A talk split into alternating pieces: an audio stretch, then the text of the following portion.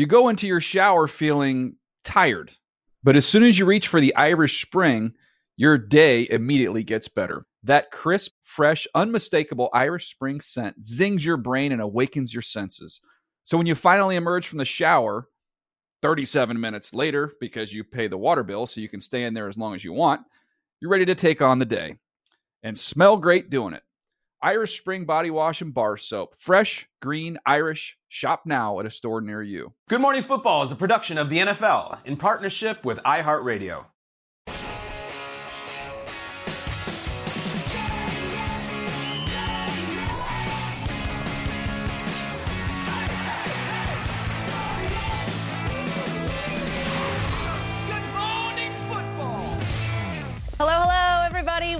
To Good Morning Football, live from New York City. It's Monday, February 26th. I'm Colleen Wolfe alongside Peter Schrager, Jason McCourty, and Ryan Leaf. Kyle Brandt, he is off all week. Ryan will be back tomorrow. Peter will be at the Combine tomorrow. We have Kyle Van Noy in as well. We're swapping Kyles. Um, Brian Hoyer coming in. Yep. hey, Hoyer. fun week. Talk a little Manziel. Uh huh. Jamie Erdahl is at the Combine as well. Okay. Me so and here- Colleen will be here. We'll be right. here. Yeah. You guys, you guys. Yeah, we're gonna hold my- it down here- right Here's the, the wonderful travels of Peter Schrager. I'll be here Talk right about now. it. I'm running to Indianapolis right after the show. I'll be getting on a plane. I'll be doing the show Tuesday, Wednesday from Indy. I'm back here with you guys Thursday, Friday. Then I'm back in Indy for the drills. So if you want to travel and check me like Taylor Swift with my private jets, you can. Of this- course, I am flying private. I thought this was Schrager's off season. no, this is the go team. I'm not flying private. Oh. Can you bring me back like a visor? I Yes. feel like that's uh, like that? sort of like a, a scout. Thursday, Thursday scout look. morning, the two of you will have gifts from the Indianapolis airport that I will purchase and I'll wear, and we will wear them on Thursday. Oh my God, absolutely. I love that. Great Airport plan. gifts. Time for the lead block. Here we block. go. It's going to be a little bit of a long off season for the 49ers, dealing with the sting of that Super Bowl loss. And then just days later, they let go of their defensive coordinator, Steve Wilks. Here's what Kyle Shanahan had to say after the firing.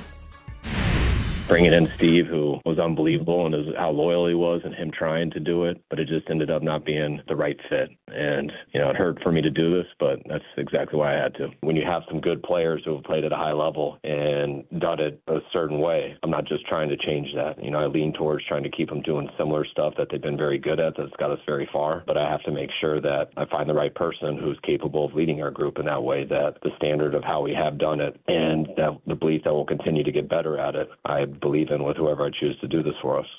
So that was 11 days ago, and still no defensive coordinator in San Francisco. Only one team in the last 50 plus years has lost the Super Bowl and then won it the very next season. Of course, it was the Patriots in 2018. So that's what the Niners are up against, Jason. mm but how harsh will this Super Bowl hangover be for the Niners? Because Kyle Shanahan, having experienced similar losses before, and then it happened again, and it seemed they were so close. Peter, how are they going to get over this? I mean, all the Tylenol in the world won't help this. I think it's brutal. I think it's brutal. It's brutal because the season lasted so long. This is the first time the Niners have lost a Super Bowl after the extended 18-week schedule. So they lose, and then you have obviously, you know, President's Day week, and then we're right back at the combine. But I don't know if I'm stealing any secret. Kyle Shanahan doesn't go to the combine anymore. Those Niners, that Niners coaching staff doesn't do the combine. That's not what they do. They, a lot of these teams say, just send the front office, get us the tape. We'll interview guys when they come to our building. Like, and they don't have a defensive coordinator. I feel like they're so far behind the eight ball than other teams that have been getting ready for the combine, getting ready for the draft, getting ready for free agency. They have their full coaching staff loaded up. I think this is going to be a brutal hangover for the Niners, and yet they have the players that have been there and done that. I saw Juszczyk had had a post this week something about you know it's not it's a it's a delay. It's not an over it's not a, it's just a delay he called it. Like it'll they have that mental wherewithal but I think from the organizational standpoint to be up 10 again hmm. on that team in the Super Bowl we're going to be talking about it all off season I think it is a bitter pill. And the fact you now need to replace a defensive coordinator, and maybe I came out guns blazing that first week. I was like, go hire Belichick, and I meant it. And then I was like, or Brandon Staley.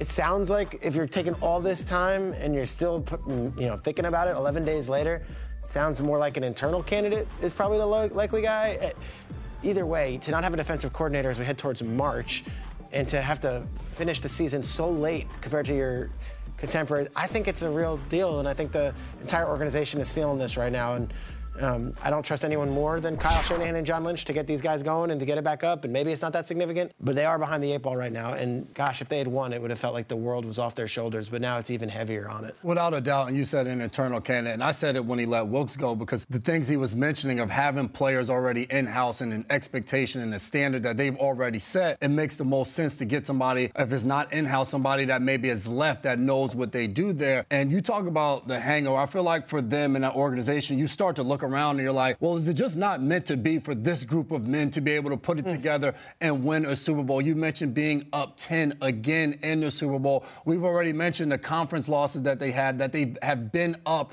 in those games. So for Shanahan and his crew of trying to figure out a way to get over this thing, it makes it so tough. And I think even the aftermath of the Super Bowl, specifically winning versus losing it, we're watching Chris Jones at a parade talking about, I'm coming back to Kansas City. I'm going to be back because that's the joy that you have when you've won that game and you've gone through that entire journey of you mentioned those 18 weeks and then the playoffs and now it all accumulates to a Super Bowl and you win that game. And on the other side, after the game for the 49ers, we see Brandon Aiyuk talking about to know if he's he's under contract for the following year, but doesn't know with everything going on going into his final year if he's going to be there. And then family, that's the exact aftermath of losing that game of what you're seeing walking off the field as the confetti's falling, knowing that you've fallen short. On the other end, they don't have any big, big name free agents. There's some guys, Javon Kinlaw, Chase Young, you've made that trade for. Darnold, the backup quarterback, he's a free agent. But for the most part, they return all of their guys in a division where the Cardinals are resetting. The Seahawks just got a brand new uh, head coach. The Rams obviously are going to be better with that young team they had. But the 49ers still have a really good chance to be a good football team next year. It's just how fast they get over this thing hangovers. I gave them up 12 years ago. Uh, good for you. It's a good point. You know, the fact that the 49ers are going to be in the same situation they were a year ago as they were going into this season, I, I think speaks volumes, and I think it's a big ri- reason why Kyle Shanahan has been able to kind of take his time with all of this. I don't think it's a great look that Steve Wilks is gone, and he was fired after maybe having one of the best statistical years on defense that the 49ers have had. And then the fact you probably win that game, and he's a Super Bowl champion defensive coordinator if you don't have a guy try to jump on the ball rather than try to pick it up. Um, there's so many things that you can look at in that, that team. You take the ball in overtime, all this stuff. But there was something wrong philosophically there. And that's what's talked about when you hire defensive coordinators. So if that philosophy changed during the season, then I understand it. I understand it. You saw him call the timeout in uh, the fourth quarter when you saw a zero blitz coming. You know, this was not what Kyle Shanahan wanted. So there was a philosophy problem there, and now he's going to move on. Your guys' point around in house, yes. I think Kris Kocurek, defensive uh, tackle coach, unbelievable X's and O's guys. I think his name could be brought up here as a guy that elevates. Why? What's been the best part of the San Francisco 49ers over the last five years? It's been that defensive line. Not this year. Not this year. They were banged up a little bit. Armstead came back, and they were a different football team in the Super Bowl. They really were, I felt. So that's a name that, if you want to look in house, I think it's a guy. He started at the very bottom, right? He started with me at West Texas A&M, All right. coaching wow. at the Division two level, and I always knew it when I saw him. He knew what he was doing. He's bounced all the way with the Cowboys, Detroit Lions, been with the 49ers with one of the best. He's a guy that has earned the opportunity, and that may just be where awesome. they go when it's all said and done. He's so. viewed he's viewed as the best defensive line coach in football. I think that's pretty much understood as, as just how he's never expressed, hey, I want to be a defensive coordinator. He's always been happy with that. Do you think he would want to take that jump up? Because for years, he's always been the guy, and he's always been like, I'm good here. Yeah, yeah. everybody says that. But behind the scenes, they want to be the guy. They want to. They want to coordinate a defense. Like in his mind, he thinks with what they have in terms of talent, with some of my ideas here, I mean, we could be incredibly special. Everybody feels that way. I get it. I've talked to many coaches who say, I love the day when I just could go in my office and draw up X's and O's and didn't have to talk to anybody or do anything else and just do the thing that I do well. There's something to be said for that. But you know, when you coach at the highest possible level like this, you talked to Spags last week. Yeah. He wants to be a head coach. He wants to be a head coach.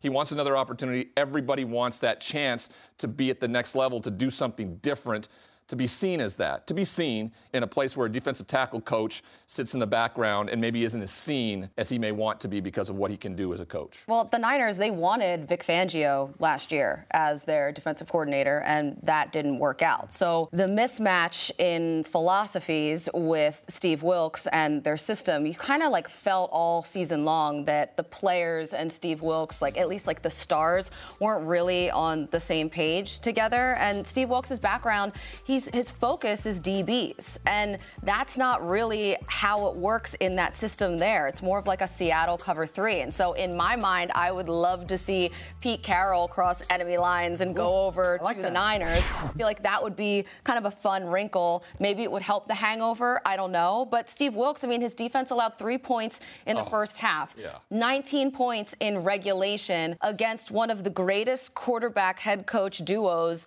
maybe ever. I mean, Tom Brady and Belichick, of course, they are cemented. But hey, like absolutely. Mahomes and Reid absolutely give them competition. And I think that all of this, when the Niners have to pay Brock Purdy, then the situation becomes very real. Mm-hmm. When they're having to make decisions about Brandon Aiyuk and how how are they going to make this work with a potential cap situation? Like when you have skill position players, if the Niners are in the situation that the Chiefs are in, do you see the Niners being able to pull off a Super Bowl win if they can't keep these players around Brock Purdy? Because Brock Purdy right now they have on league minimum. So it's nice for them now, but I'm not sure how they can move forward and how that will look. Real quick, I, I'm friends with a lot of Niners fans. Like, there's this feeling of like it was right there. Because like, it this was. was the yeah. There's, there's, there's, something to the yeah. point of, uh, of having the opportunities and not getting it. Everybody's going to be looking for a job if you can't get the championship. It just is. So No matter how great you are, if you keep getting the opportunities, you don't get it done. Uh-huh. Everybody's going to be out of a job. And everyone's looking for a job at the scouting combine. Let's go. That's what it is, everybody. The 2024 NFL Scouting Combine presented by NOBULL. It kicks off this Thursday. You're going to have the D line and the linebackers up first on Thursday. On Friday, it's the DBs and tight ends. Then on Saturday, it is the big day. We have running backs, quarterbacks, and wide receivers, all wrapping up with the offensive line on Sunday. The Scouting Combine coming up February 29th through March 3rd on NFL Network and streaming on NFL Plus. Let's send it out to Indianapolis, where everything is going down. Lucas Oil Stadium. Tom Pelissero joins us. Good morning, Tom. Looking good, looking fresh today. I don't know how much coffee you've had. I've had quite a bit at this point. So, what's the latest from Indy? Well, Colleen, how close are we to the NFL Scouting Combine kicking off here? Well, you can faintly hear in the background there's guys spray painting the field, literally spray painting Scouting Combine in the end zone. I think you missed a spot in the corner. Uh, they're doing a great job out here. Uh, we're going to be getting going later on this week with the workouts. Some of the players, though, already arriving here. Defensive linemen and linebackers. Their early arrivals were on Sunday. The DBs, the tight ends get in town today. There's a lot of different parts of this process in terms of the orientation. There's different phases of medical. There are, of course, the team interviews. And then we get to those workouts, which start on Thursday. All eyes, as always, on the quarterbacks, though at least a couple of the top prospects will not be doing much on the field. That includes Caleb Williams, the USC quarterback, the presumptive number one overall draft pick, who will not throw or work out here in Indianapolis. My understanding is he is going to go through the interviews with the clubs, which is going to be significant for teams like the Bears, the first time they've really gotten a chance to speak with him directly in a formal type of a setting here. Jayden Daniels from LSU also not planning to throw here at the combine. Both those players going to wait until their pro days. But some of the other top quarterbacks are ready to get out here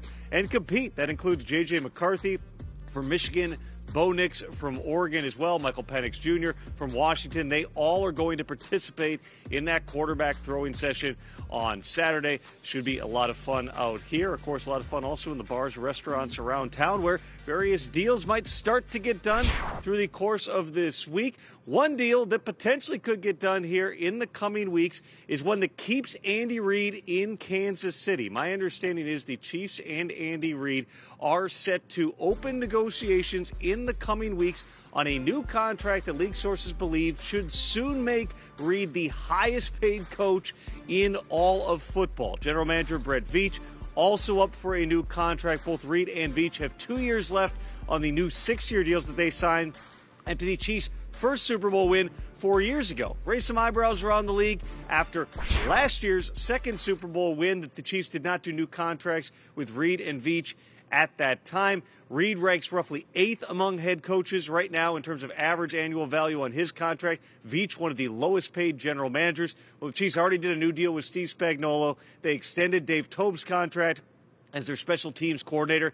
Now it is Reid and Veach's turn, certainly well earned after back to back Super Bowl titles. Colleen. Mm-hmm. Big Red up for a big deal. Tom, make sure that you're charging all of your phones, all of your external chargers. I hope you have just like multiple cables and chargers all over the place, wired, ready for the combine. We'll be back after this.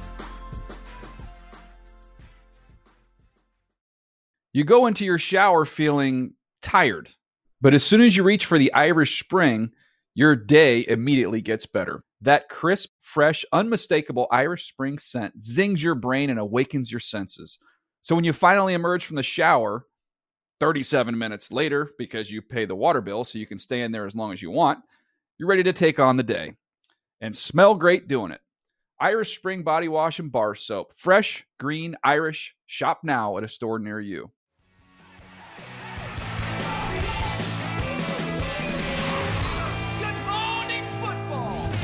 Listen, guys, we've had eight new head coaching hires this offseason. A lot of movement there. Some have experience as a head coach at the scouting combine, but for others, this is a brand new experience in Indy. So, of these eight guys, mm. which new head coach will have the most eyeballs on them? Not only this week at the combine, but for the rest of the offseason, Peter? I think there's something really cool happening in Washington right now, and it's fresh blood, but it's also this new era for a franchise that seems to be stuck in the mud the last few years years. That's nothing to do with Ron Rivera or the previous management and coaches. New ownership. New ownership. Josh Harris comes in and it was given Rivera a couple years to figure things out.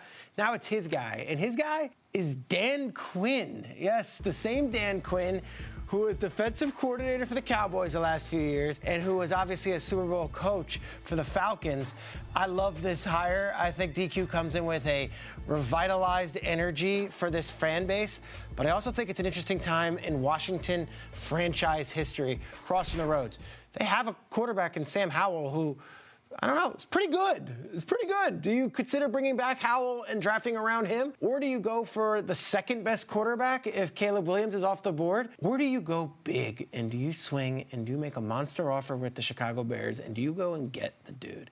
I'm looking at Adam Peters right now, who comes with Dan Quinn. Adam Peters was with San Francisco for the last several years as the number two to John Lynch. Adam Peters is the new GM with Dan Quinn. Do they come in here and say, hey, first year head coach, first year general manager, let's take a massive swing at this. Let's offer the world to Chicago and let's go and get our offensive coordinator, mm. Cliff Kingsbury, also new. The quarterback that he had at USC. I look at this triumphant here. There's Kingsbury, okay? Cliff, Coach Caleb, that's Adam Peters. He comes out of San Francisco where he was watching Brock Purdy go to a Super Bowl. I think these guys are all part of the mix here. Fresh blood. It's the only franchise that has a new owner, new head coach, new GM, new offensive coordinator, and might very well have a new quarterback.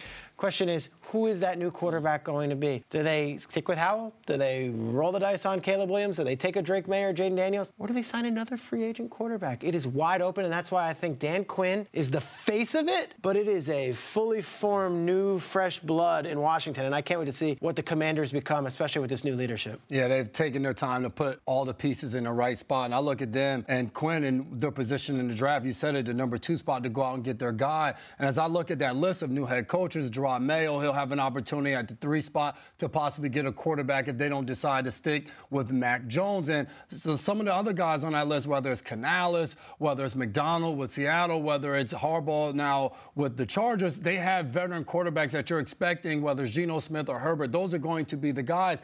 I look at Raheem Morris and Antonio Pierce. They're two new head coaches where now they're taking over a job. There's question marks at the quarterback position, but neither one of them have a top five draft pick. So what do they do at that spot? For the Raiders, they're at the 13th spot. That's one of those ones where we say within a draft, it's a terrible spot to be in because you're not close enough to the top to really possibly get the guy you want. But you're not all the way in the back really to kind of save it up and be able to have those picks. They're coming off a season in which Josh McDaniels is fired midway through. They went with the interim head coach. The last time we saw this, they didn't. They decided to bring in McDaniels. So now Antonio Pierce is the guy, and eyes are going to be on them to see are they a team that potentially moves up in that draft? Draft with one of those top teams to go out and get a quarterback that they want. Jimmy Garoppolo is still on the roster, assuming that they release Jimmy Garoppolo and don't have him. Hoyer, a guy who'll be here tomorrow, he's still on their roster as well. Do they stick with Aidan O'Connell? What are the decisions that they're going to have to make in leading up to the draft, especially with the combine this week? How are they scouting the quarterbacks? And I think the same thing with Raheem Morris in Atlanta. We watched the Desmond Ridder and Taylor Heinicke show that went on this year. So for him coming in at that A spot, is it J.J. McCarthy? Do you think he's the guy that falls to that spot? And are you happy and think he's the guy that can take your team into the future? I think the question marks and the eyeballs are on those two guys because they're not at the exact spot to draft a quarterback, but they're two teams that need one as well. Hey, uh, just I think Rich Gannon and Daryle Lamonica have a better shot at starting than Jimmy Garoppolo this year. For sure. So let's just put that to bed. They're, It won't be- they're in the quarterback market. No doubt for about it. sure. Yeah, they better be if they want to win in that division, and they're talking it like they want to win that division. We've heard them over the last few days. Antonio Pierce, said, you know, hey, you know, they're writing checks right now. I don't know. Kansas City Chiefs are still sitting down the road there and own that West division. I don't care. if you Jordan rules, Ryan. We'll see. Jordan rules. All right, so mine is perfectly situated for the guy that is replacing the GOAT. I mean, how do you do that, right? How do you replace Bill Belichick? Also, I just felt like it was a little bit underwhelming. The news story, it was really kind of low key. Jerod Mayo steps in as the next head football coach for the New England Patriots. All eyes have to be on him. Why? Well, on Apple TV right now, you can watch The Dynasty, talking about this exact team, how they built a dynasty. They want to get back to that legacy, and that's what Bob Kraft is hoping with Jerod Mayo. So all eyes will be on him. What are you going to do with the third overall pick? Are you going to try to make a move to move up and get the quarterback you want? Or do you believe at the third pick you can ultimately get the quarterback that you need? Jerod Mayo watched as Bill Belichick over the last few years really held a quarterback in a hostage situation. Really. You watched him regress from being a, Pro Bowl quarterback his rookie year, a playoff quarterback his rookie year, to becoming what a lot of people think is a punchline in New England, which is a travesty for a guy that was on an upward trajectory. And they're going to have to find the quarterback because what made it all go in New England and the reason why Bill Belichick does not have a job right now is because they lost the quarterback, the franchise quarterback. Do they go out and find one now? Jerod Mayo, all eyes on him here during the combine as well as leading into the draft. I mean, that makes total sense. He's replacing one of the greatest head coaches of all time with no head coaching experience himself. That's a great one. For me, I'm going Harps of the Jim variety here. And I know that he's not a new head coach in the NFL, but like for this exercise, he sort of is. And what's the next logical step after winning a national championship? It's win the highest prize in pro football. And he almost did that back in 2012, but his brother got the best of the two in that game in the Super Bowl. So Harbaugh is entering a situation where he has a quarterback who some would argue is one of the most naturally talented in the league, and now it's about building around him. And their cap situation is not great. This is a massively important draft for the Chargers. They have the head coach in place. They have the quarterback who's already been paid. They have $142 million wrapped up in cap space tied to Khalil Mack, who's 33, Keenan Allen, who's turning 32, Mike Williams, who turns 30 during the season, and Joey Bosa, who turns 39. So they need 29. 29, 29. Yeah. My God, can you imagine Old if he was playing end. 39? That'd be crazy. They need a good. He looks great for his age, though. Uh, they need a good influx of young, talented, on rookie deals coming into this team. And Harbaugh, with a huge NFL name already, will just naturally have eyeballs on him.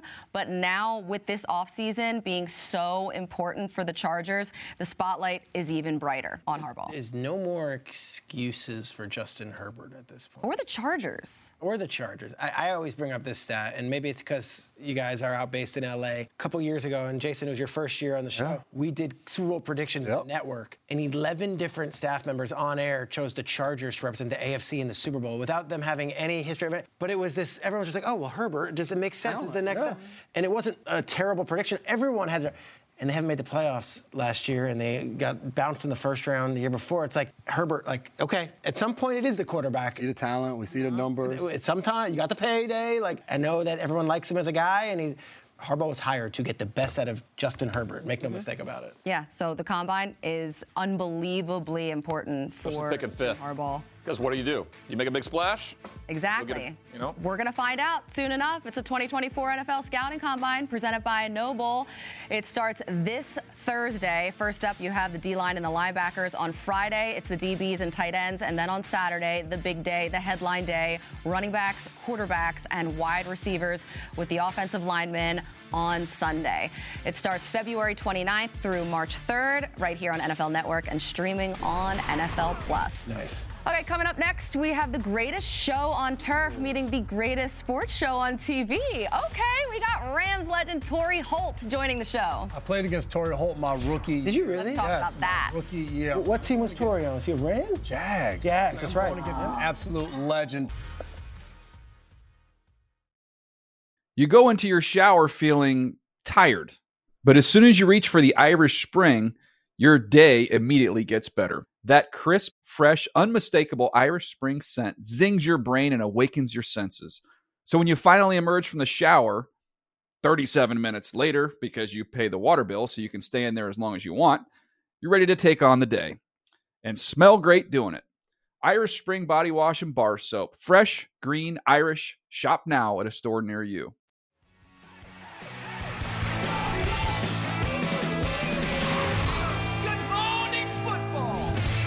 Our next guest, he won a Super Bowl as part of the greatest show on turf, played 11 NFL seasons, over 1,000 receiving yards in eight of them, a seven time Pro Bowler. Please welcome back to the show, friend of the show, wide receiver, big game, Torry Holt. Ah, Great to see you. I'm already loving the energy. This is awesome. All right, so Torry, let's start with the last game that was played because I know that you were in Vegas for the Super Bowl. The Chiefs, I mean, they've become back-to-back champs, three rings in the last five seasons. What have you seen? Do you believe that this could end up being the greatest dynasty, quote unquote, in NFL history? I've seen fantastic football. I've seen fantastic leadership from GM Brent Veach to Andy Reid, ops coordinator uh, Matt Nagy, and defense coordinator Steve Spagnuolo. Everybody on the same page, moving towards the greater goal, which is to become Super Bowl champions. They're doing that, as you just mentioned, on continuing their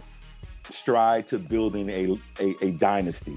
What I love about the Kansas City Chiefs is that they draft well, they bring in free agents, and they do a hell of a job of developing their talent. When you look at the young roster on the defensive side of the ball, all guys that they've drafted and developed. You look at the offensive side of the ball, starting with Patty Mahomes, who they've drafted and developed, and these guys are turning out championships. So the Kansas City Chiefs is doing it at the highest of level from the from management down to the players.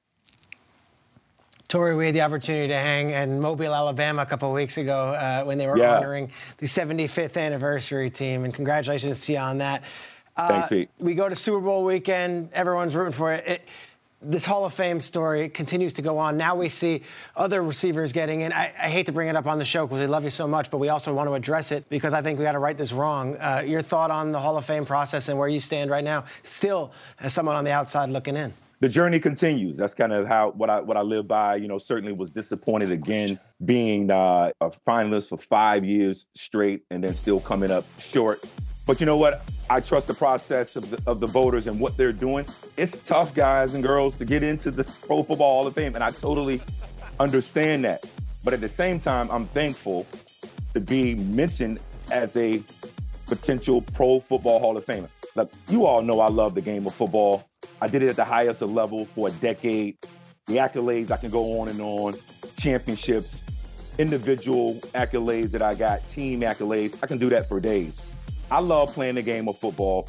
At some point, I think I'll cross the finish line. I've been told the last two years I've been voted down to the final 10. So now I need to go from 10 to 5 and to crossing the finish line. I stay excited. I stay enthused about the situation, about the process. I've got good people in my corner. I continue to lean on my faith. In due time, I'll be back on the show as Pro Football Hall of Famer. Torry Holt yeah. in due time. Mm-hmm. Awesome. I, I, absolutely love that. I love the perspective. Every time I've been around you, your energy, what you give yeah. to the younger guys that have come from this game is truly remarkable. So I appreciate that energy, and we're all rooting for you. And I can't wait to introduce you on this show as a Pro Football Hall of Famer. And a lot of those stats, a lot of those numbers, you did it with the Rams and had a sensational rookie year. There's another receiver who's coming off a great rookie year, and that's Puka Nacua. Record-breaking season in LA. A lot of people compares his compare his to yours in '99. What has impressed you most about Puka and what he's been able to do this past season? I, I love Puka, man. You know, I, I, love the energy and the passion and the way that Puka Nacua plays the game of football. And he's such a sponge. And then he's got a great leader in Cooper Kupp that he can learn from, as well as other guys that are on that roster. But his passion, his toughness, his ability to catch the football, go after the ball, attack the ball, run after the catch. He's also included in the run game. He's a physical guy in the run game, which, as you know, when you watch Sean McVay's offense, he asks his wide receivers to get involved in the run game because it helps them in the passing game. And he takes it with stride and he does a hell of a job with it. The lineage of Rams receivers continue with Puka Nacua. When I think back of Henry Ellard and all the great Rams, Rams wide receivers that played the game, Isaac Bruce and myself and Cooper Kupp and others, the lineage still continues with Puka Nacua. He's a sponge. He's a humble individual who takes success the right way. And if and I hadn't had an opportunity to meet Puka yet, and I'm so excited when I do get a chance to meet him. But I've heard great things about him. But just watching him from the outside, he's a guy that respects the game of football. He is thankful for where he is, and he's making the most of every opportunity that he gets. And that's what it's about, guys. Having fun, doing your job at the highest level, and representing your family. He's doing a hell of a job. But I'm glad that he is a LA Ram. Well, I think a lot of people are, and I think a lot of people in St. Louis were very happy you were a St. Louis Ram, and what you were able to do in your first four years in the league, I think, speaks volumes. Another guy that's done a tremendous job in his four, first four years is, is Justin Jefferson. Oh. Okay, he he leads out of that group of great wide receivers: Michael Thomas, Randy Moss, CeeDee Lamb, and there he is, Torry Holt, future Pro Football Hall of Famer with 5,000 yards in his first four seasons. He's been working to get a possible new extension done, but it could be costly for Minnesota. So, in your yeah. opinion, do you feel like it would be beneficial for the Vikings to pay top dollar for Justin Jefferson? Heck yeah. I mean, he's one of the he's one of the best young wide receivers that we have in our game. And if the Minnesota Vikings don't pay him, someone else will, and he'll go there and be productive. You got a productive wide receiver. If you just saw the numbers in the first four years, over 5,000 yards, a guy who is going to continue to get better, guy that's going to continue to ascend up the charts in the National Football League. And he's a playmaker, and he makes other guys around him better. So if you double him, someone else, Addison is getting one on one. If you double now Addison, now you got Justin Jefferson in the situation where he's getting one on ones. And we all know you can't touch this dude on a one on one situation. So he's a special talent. He's been there, he's been available, he's been trustworthy, and he's produced they need to make sure that they strongly consider paying this future, this this this guy right here is the future of the wide receiver position. And again, he's only going to continue to get better and better. And I can only imagine the dances are going to continue to get better and better, and the pockets get fatter. They get deeper uh, as well. Yes. All right, so that's awesome. We need Justin Jefferson to get paid. We need to get you into the Hall of Fame, mm-hmm. and now we need to go to Seussville. Dr. Seuss Enterprises and Creative Minds Publications, they've teamed up with the NFL for the eighth annual Tackle Reading event.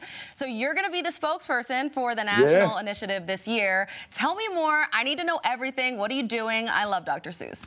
I'm, I'm super excited. You know, I was we were out in Vegas with the commissioner, the legends, directors, and coordinators, and we did a, a reading literacy event out in Las Vegas with the commission, and that was a great time. So that set it off. And then I got a call from Kathryn Starke who runs Creative Minds Publications. And the Tackle Reading Program was created by Inner City Elementary School, and I mentioned Kathryn Starke. And these events were created to inspire children to fall in love with reading young and to become lifelong readers. Literacy and love of reading opens doors, as we all know, and reading is necessary. It's important to cultivate reading skills early to set them on the right path. So for the eighth annual event, there will be 13 NFL teams that will be involved. The Lions, the Dolphins. Just give me a minute here as I go through the list. I'm so excited about our teams and our players participating. The Patriots, the Chargers, the Cardinals, Vikings, Texans, Colts, Jaguars, Seahawks, Los Angeles Rams, Commanders, and the Tampa Bay Buccaneers all are going out into their local schools and reading to the kids and encouraging them to stick with reading. I know how important reading is for me. I wouldn't be able to be on this show and to be able to comprehend the questions and be able to answer the questions if I wasn't able to read. And I remember sitting down as a young boy uh, with my mom and you remember how you used to have the reading logs and you had to read 20 minutes, 30 minutes. Your mom, dad, you know, they had to sign the note that you did your mm-hmm. reading. I'm glad that I was able to sit down and have those reading opportunities to learn how to read, learn how to comprehend, to learn how to be creative and imagine. That's the beauty of reading. So I try to, and I'm trying now to do a better job of reading. I've now picked up a couple of books that I'm reading, but the book that I'll be reading of choice when I go back to my elementary school, Gibsonville Elementary School, is All nice. the Places You'll Go. This is a oh, fantastic oh, yeah. book for any age, whether you are K through six, whether you're in middle school, high school, or even adult. All the places you'll go. So I get an opportunity to sit down and read that book to the kids. It's a really good book by Dr. Seuss. And like you said, Colleen, everyone loves Dr. Seuss. I'm glad that I'll be kicking it off March 1st, this Friday, be kicking off the initiative of encouraging young folks and encouraging people to read to to our young folks to encourage reading and that reading is necessary and that you get better and you get smarter and you get more creative hmm. when you do more reading. Oh, I mean, so well said. You are the perfect ambassador. Your enthusiasm is absolutely contagious. Also, Fox and Socks is a real banger by Dr. Seuss as well. yeah, so check that one out. Add that to the list too. Torry, you're the best. Future Hall of Famer. We're with you on that. We endorse it as well. We can't wait until you come back on the show. Thanks, Torry. Thank you, guys. Thanks for having me. Thank you very much. Peace. Our next guest is a Super Bowl champ, Super Bowl 58 champion, coming off a career year in Kansas City, who played a huge role for that Chiefs defense this past season. And we know he's getting his ring pretty soon. Please give a warm welcome to Chiefs defensive end Charles Omenihu. What's happening, man? What up, y'all? How y'all doing? How y'all hey, doing? nothing much. We're doing good. I love that you're rocking the Super Bowl 58 hat. Represent. Let everybody know that you got that ring. Now, your 2023 yeah. season, unfortunately, we know it was cut shorter than you would have liked. Suffered a torn ACL in the AFC Championship game against the Ravens. Had surgery last week. Let us know how you're feeling, where you're at in rehab and recovering, everything. Looking forward to next season. Yeah, so like you said, I had surgery on two last Tuesday. Tomorrow make it a week think I'm doing pretty good. A lot of people have been like who I've seen said that I've been recovering pretty fast in the short stage that I'm in. So all I can do is go day by day. It's a day by day process. Can't look too much ahead, and uh, definitely looking forward for next year, man. Well, we hated that you couldn't play in the game, but you were there. You were there for the win. You were there for the parade as well. What was the entire experience like for you? Because you were just such a big part of the team actually getting to that point. So, how were yeah. you able to enjoy it kind of just watching? Yeah, throughout the week, I told Coach Reid and them that I wanted to be there for the weekend, just experience the whole Super Bowl atmosphere because I felt like I couldn't play, but like you said, I was a big part of it. So I just wanted to see how it all felt, really, man. Um, the glamour and the glitz behind it, and then the game itself. And it felt good. I was happy for the guys. I told the guys, like, you guys did, y'all finished it off for me. And those guys were definitely telling me all week that they were going to make sure I get a ring. And I, I can't thank them enough. Uh, unfortunately, I wasn't at the parade because I had my my surgery scheduled. You know, I heard only good things about it until you know, unfortunately, the end. Um, and uh, I, my prayers go out to the families that are affected in the in the shooting. But overall, it was good. The Super Bowl um, week was good, and hopefully next year we can we can get back. And I'm I got two good two good legs to play. yeah, yeah, Charles, uh, you're coming off your best season in the NFL. Uh, you know, a career high in sacks and tackles, but all that in just 11 games played. You know, a couple weeks ago, you took to social media saying you just want to feel appreciated. What do you feel like you did enough this past season to potentially get that new contract you're looking for? Uh, I think I did, to be honest. Like you said, seven sacks in 11 games, and then the sack in the in the championship game to kind of spark off the, the, the wave of defensive plays. Finished second on the team in sacks and didn't have the first six games to to to catch up with George and Chris. So I think I did. I think that the tape speaks for itself. I think I showed dominant run play as far as and then as long as with the pass rush inside and outside and just winning one on ones, uh, creating turnovers, um, being the spark and like the energy plays that uh, they wanted me to uh, to be when I got there. I wish I could have another full, a full season this year to kind of do the same, but I think I showed every everybody in the organization, everybody in the league that uh, I should be talked about in the maybe not in the in the in the Bosa kind of conversation, but those guys right after guys that you when you go and do your game plan, you got you got to look for 90 out there on the field, and because if you don't, I'll get your quarterback one way or another. Dang right, dang right. And look, like you were the Big 12 Defensive Player of the Year. It's not like you're some like you you've done it. And with the Texans you did it, with the 49ers you did it, now you're doing it with the Chiefs. Another guy who's done it is Chris Jones. Earlier in the show we were talking about Chris, who's a free agent to be, and I said if he never plays another snap, he's a Hall of Famer, and I don't want to see him in another 100%. uniform. What was it like lining up with Chris Jones, and do you think Chris Jones should get that back? Uh, hundred percent. I'm bossing for Chris, man. Chris was a was a hell of a leader first and foremost. Um, and then just throughout the season, man, yeah, his relentlessness, his leadership, his run play, his effort, those things that you don't see in the stat sheet, he really showed up. And I, I like I, I, told him, I told the guys, bro, I played with top of the line defensive linemen. I mean, those guys that every week the the staff is looking at like, yo, you're gonna make a play that's gonna change the game, and he's right up there with JJ and, and Bosa, the two other guys I played that are just dominant forces and I hope that everything works out and that he's a chief for the rest of his career because playing with him, he just I just just fed off of him so much and and he taught me a lot. Just a big thing that Chris taught me was just patience and never press, let the game come to you. And and he just his leadership skills that were second to none. I love that patience and let the game come to you. One thing that you're not patient about is the way you attack off the field. And you have a passion for charity work, and you've been using your platform to bring awareness to things that are important to you. And one of those things happens to be heart health. Why is this because mm-hmm. so important to you? And so, what are some of the things that you're working on? So, I had a, a best friend of mine that died in 2015 from a heart condition and uh, it hit it hit home for me and, and, all of our friend group, the whole community. And I promised his family, his sisters, especially that I'll keep Newton's name alive. So when I had the opportunity and, and the the platform got big enough, I part I had my team partner with the Heart Association, and we kind of start the me building up awareness of CHD and um, bringing more just eyes to it because I know you know there's all sorts of different things that people have to deal with, and uh, that's one thing that I really wanted to pinpoint and, and bring awareness to. And uh, we're going to continue to push things during the year, especially when I'm when I'm back playing. I think we plan on having patients of CHD come to games and uh, do the hospital visits and just have one-on-one talks with them. And you know, the biggest thing is like those people might want to feel like they're normal, and that's the thing that Newton kind of talked to me about. He didn't want to feel like he was different from anybody else. He had to wake up and take all those medications and stuff. And it's hard on the day to day to feel like, hey, I'm just like everybody else. I just have this little this hole in my heart, and you want to try and make them feel as good as possible about themselves, make them feel like, yo, it's it's okay. What makes you different? What make is what makes you special. So that's what kind of what I want to do.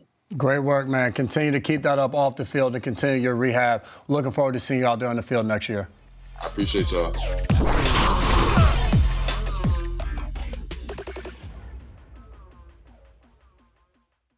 You go into your shower feeling tired, but as soon as you reach for the Irish Spring, your day immediately gets better. That crisp, fresh, unmistakable Irish Spring scent zings your brain and awakens your senses. So when you finally emerge from the shower, 37 minutes later, because you pay the water bill so you can stay in there as long as you want, you're ready to take on the day and smell great doing it. Irish Spring Body Wash and Bar Soap. Fresh, green, Irish. Shop now at a store near you.